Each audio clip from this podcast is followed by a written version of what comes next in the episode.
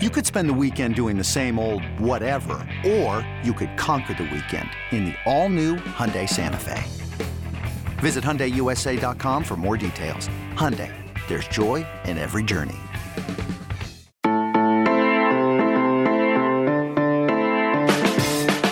Good morning and welcome into the College Football Daily. It is Monday, April 11th. I'm your host, Colin Kennedy, and today we're going to be talking about something that's very near and dear to my heart. Nebraska football has seen its fair share of ups and downs over the past few years. And if you know any Husker fans like my dad, Tom Kennedy, shout out to you, Pops, then you know this loyal fan base has gone through its fair share of trying times. But some changes to the program and some positive feedback following this weekend's spring game draw some curiosity as far as what's next under Scott Frost. Helping me dissect all this and more is Brian Christopherson of Husker 24 7. Joined now by Brian Christopherson of Husker 24 7. And let's talk some Nebraska football, shall we? The Huskers finished the 2021 season while not necessarily meeting expectations, Brian, but just wrapped spring ball period that featured several changes. So I want to ask you, what's the general view right now of the program and what level of optimism is there? It's a very cautious optimism. It's uh we've been hurt before by off-season fluff or hype or whatever you want to call it. So we're going to kind of be slow to buy into a story about this guy or that guy and how he's going to change things. So I think that's where the fan base is. It's you can tell me you're going to do it, just show it to me now. I got to see it. Been down this road where some people have said Nebraska sort of always wins the off season around here. Like there's this kind of Kool Aid factor where the glass is always half full and it's going to be an upgrade. And so that's where the fan base I feel is at. I think that's a fair representation, generally speaking, is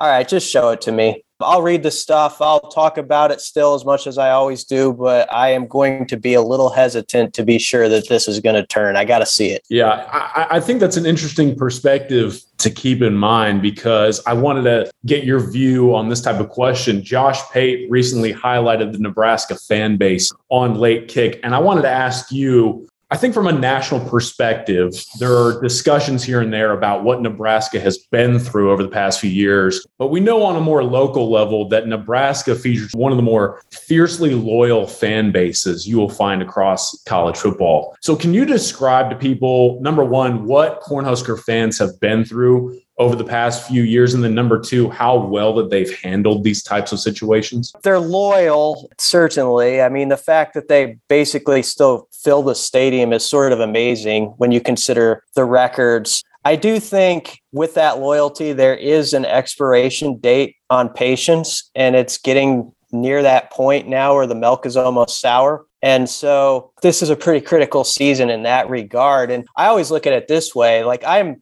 I just turned 40 recently, but there's guys and gals who are in college now at UNL, Nebraska. They haven't seen championship football. They hear about it from older people. They hear about it from their dads and moms and grandparents. And Nebraska football is like a family heirloom where it gets passed down. But there's sort of this generation of fans that they've never seen the greatness. You know, they just hear the stories or see it on YouTube videos and all this stuff. And so I think it is really important for that group who's going to be the fan base of the future and uh, going to be filling that stadium over the next 20 to 40 years you hope to start to see some some wins for themselves and uh, enjoy that. So i think that's uh, there's no question this fan base is even when people say okay you're kind of losing me. I don't think i'm going to pay as much attention those people i tend to think always end up tuning in and having a big opinion on it when it's all said and done. But you do always worry about apathy when you have had you know five losing seasons in a row. It's just something that it's hard to avoid. Well happy belated birthday by the way. Some might say you're aging much better than nebraska's football program but hey they might be able to change the viewpoint right? Because last year nebraska was 0-8 in one score games. And while some certainly say that's not great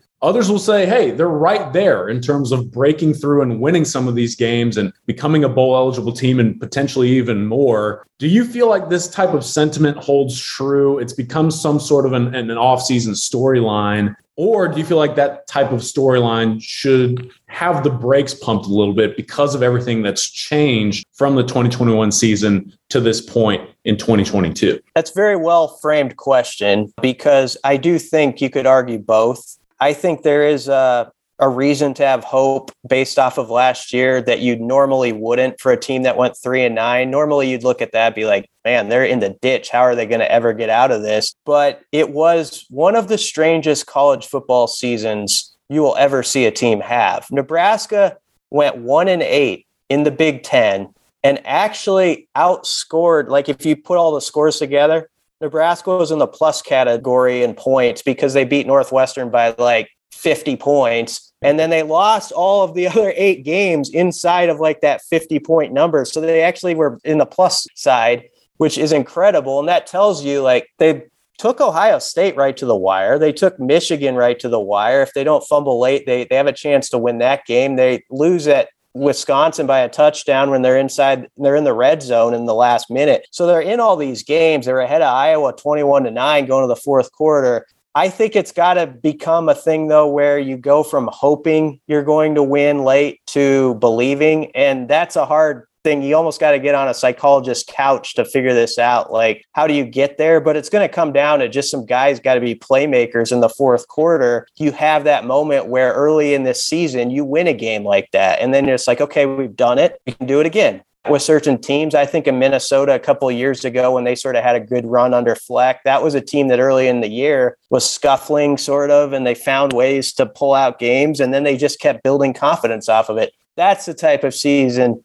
Nebraska needs. Now, the other part of your question is they've changed up their whole offensive staff almost. They have a new quarterback, and we'll get into this, but their D, their D line I think has some some holes in it as far as depth is concerned. And so it's not as simple as oh you were this close last year you're you're just going to take that next step. There are changing parts going on and a lot of transfers involved in this. So you don't know exactly how those new guys are going to respond to you know this stage in helping this program. So that it, that it's a tough question. I can see where you can go either way with it. 100% and and speaking of wins losses and potentially breaking through this is obviously a pivotal year for head coach scott frost. For you do you buy into the fact that this is a hot seat season for him? And if so, what are the realistic expectations for him to stick around? Yeah, I guess I would because, you know, I think when you're at a Power Five program, when you enter you know your fifth year you're at that point where you got to be sort of a winning program at nebraska and have established something. Otherwise they're always going to be looking for the next guy. His record is 15 and 29 right now. And that that would probably honestly have a lot of guys not still in that chair that he occupies. So I definitely think I was fine with them bringing him back with him revamping his staff and seeing what happens. He had a huge buyout. They've kind of shrunk that in half. So it's more manageable now. But I think what does that look like to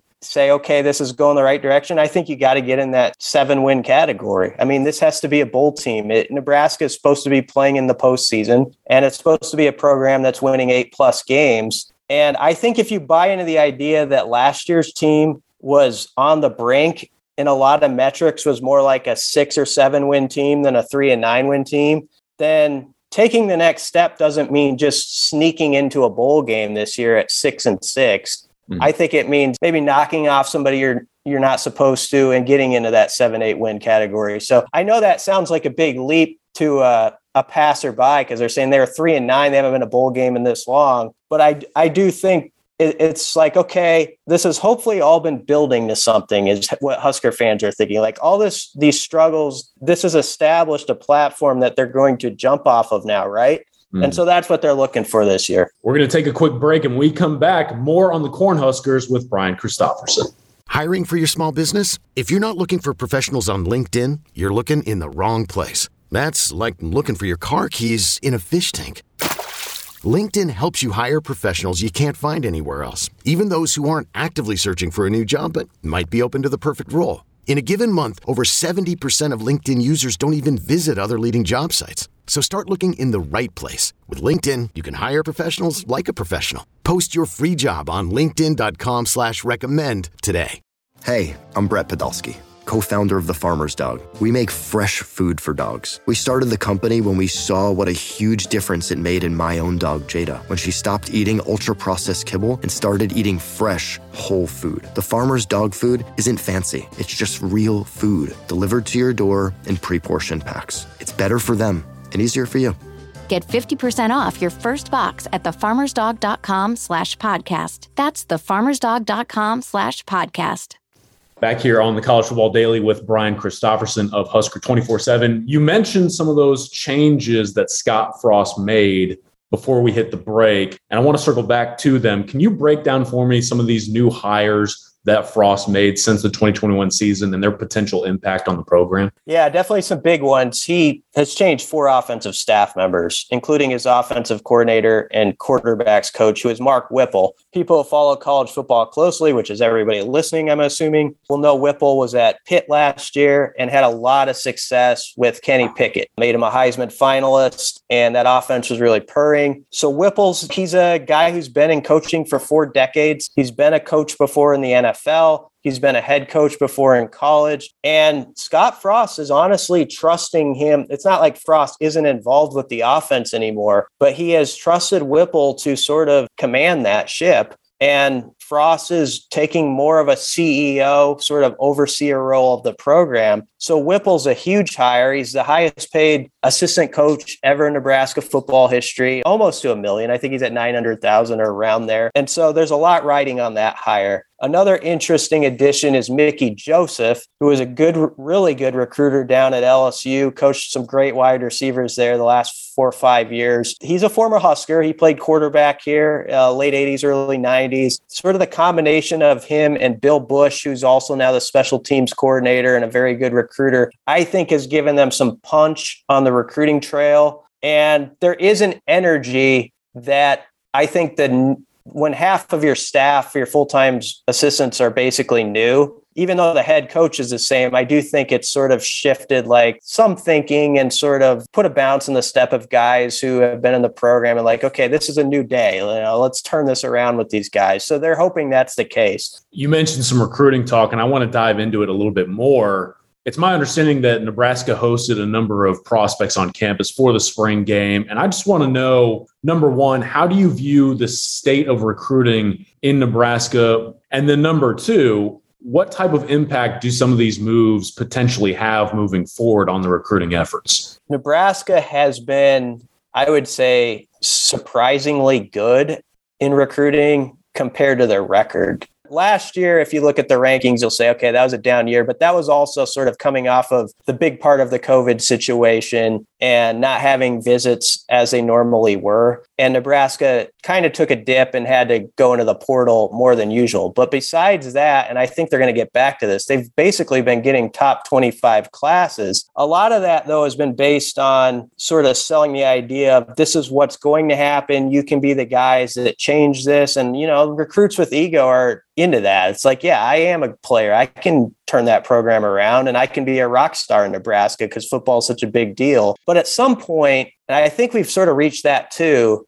you got to put the results out there I think to kind of maintain that, you know. So that's going to be the thing. I think we're we're reaching sort of where the scale tips one way or the other where you've got to put like a seven or eight win season at least together to show guys that you're after. Like, we did this. Now we're going to take the next step, be a double digit win team when you get here in a couple years, you know, stuff like that. So I do think it's important to add, though, one thing where Nebraska behind the scenes has done very well is the NIL game. And they've got a pretty good infrastructure set up. You know, it's sort of a weird thing to talk about because they're not directly connected to it, but it's it's out there. And Casey Thompson, for example, the new quarterback from Texas, I mean, he basically said in interviews like Nebraska's NIL situation was better than anything I saw, you know, including at Texas. And so, for instance, this last weekend, they they hosted Ochaun Mathis, who's a big time pass rusher out of TCU that a lot of people want.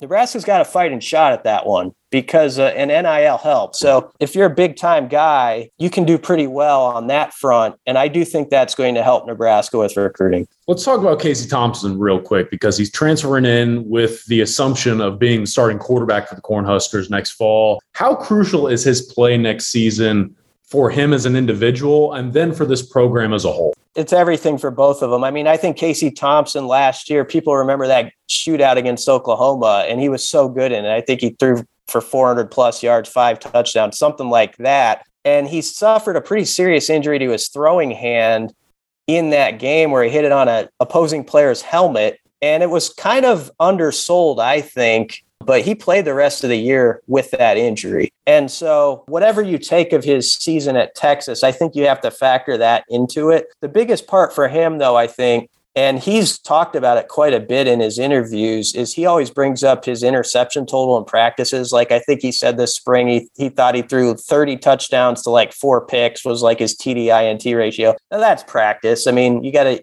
it's a it's a whole different ball game on Saturdays. But that's going to be the story for Nebraska. This has been a program that since really the turn of the century has really lost in turnover margin like routinely. I mean, like I, I might be wrong on the number, but like 17 of the last 19 years or something, it feels like they've been in the minus category. So they need a quarterback who, yes, he's got to make the plays, but he's also just got to be really smart with the football and turn that that stat, help turn that stat around. So I think that's going to be a big part. He's probably not going to be as much of a runner as Adrian Martinez was, although he might take a little issue with that. His dad, of course, was Charles Thompson, an option quarterback, Oklahoma, and he's Casey can move, but uh, I don't know if they'll run him quite as much as much as they did Adrian. That's going to be a, kind of a storyline to watch. Speaking of storylines on the roster, what are some overall storylines either side of the ball that you're following as we wrap up the spring and head into the summer? Well, maybe this is inside baseball for Husker fans, but I think even if you're an outsider, like how are they going to turn the corner? They've got to get it right in the trenches. I mean, when you think of Nebraska football and their great years, you think of the pipeline in the 90s, and they just took it at people and took away their will by the fourth quarter. You know, this is our game, four fingers up, you don't want to play anymore. They haven't had that sort of persistence in the run game where I feel like they've just worn on people until it was their day. So that's going to be a big part. They've got a new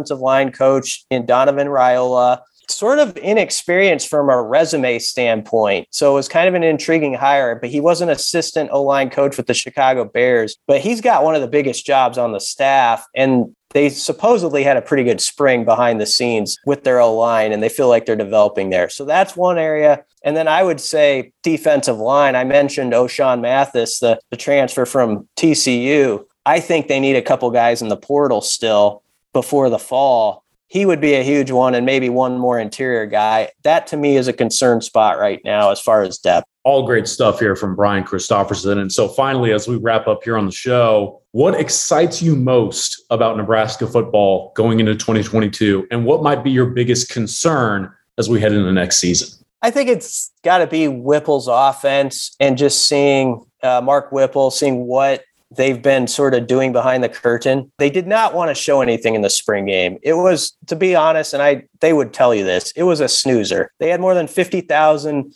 fans at it, which is back to that loyalty thing. But it was, they played touch football basically the first half. It was hard to know, you know, the run game was all one or two plays, and they didn't want to show anything in their passing game. So I think everybody is sort of still like, okay, what what do they got going there? What's that playbook look like? Who's really going to star in it? Trey Palmer's a guy I would bring up. He's a wide receiver transfer from LSU. I think he could be a special player in this offense in the slot. So he's a, maybe an individual name to know. But how Whipple and Casey Thompson sort of work together and also Scott Frost. I mean, is Frost going to give up the reins completely when the season is going on and you've got everything riding on these outcomes and let Whipple handle it? Or what's his role there? So that's probably my biggest, like, exciting point just to see how it develops. And then I think the worry point, or it's like, okay, what's going to happen there? It is the defensive line. And it's can Nebraska stand up against your Wisconsin type teams, your Iowas that are just going to play some some good old fashioned football and try to smash mouth you. And can you hold up there? And so that's where I think they need to add some depth. Brian, this was awesome. Really good information. I really appreciate you joining us on the show. Yeah, thanks for having me. Be sure to check out Brian on Twitter at Husker247BC and head to Husker 24 7 for all things Nebraska. While you're here, feel free to subscribe to this podcast feed and leave a five star review. For producer Lance Glenn and my guest Brian Christopherson, I'm Colin Kennedy saying thanks so much for listening, and we'll see you next time here on the College Football Daily.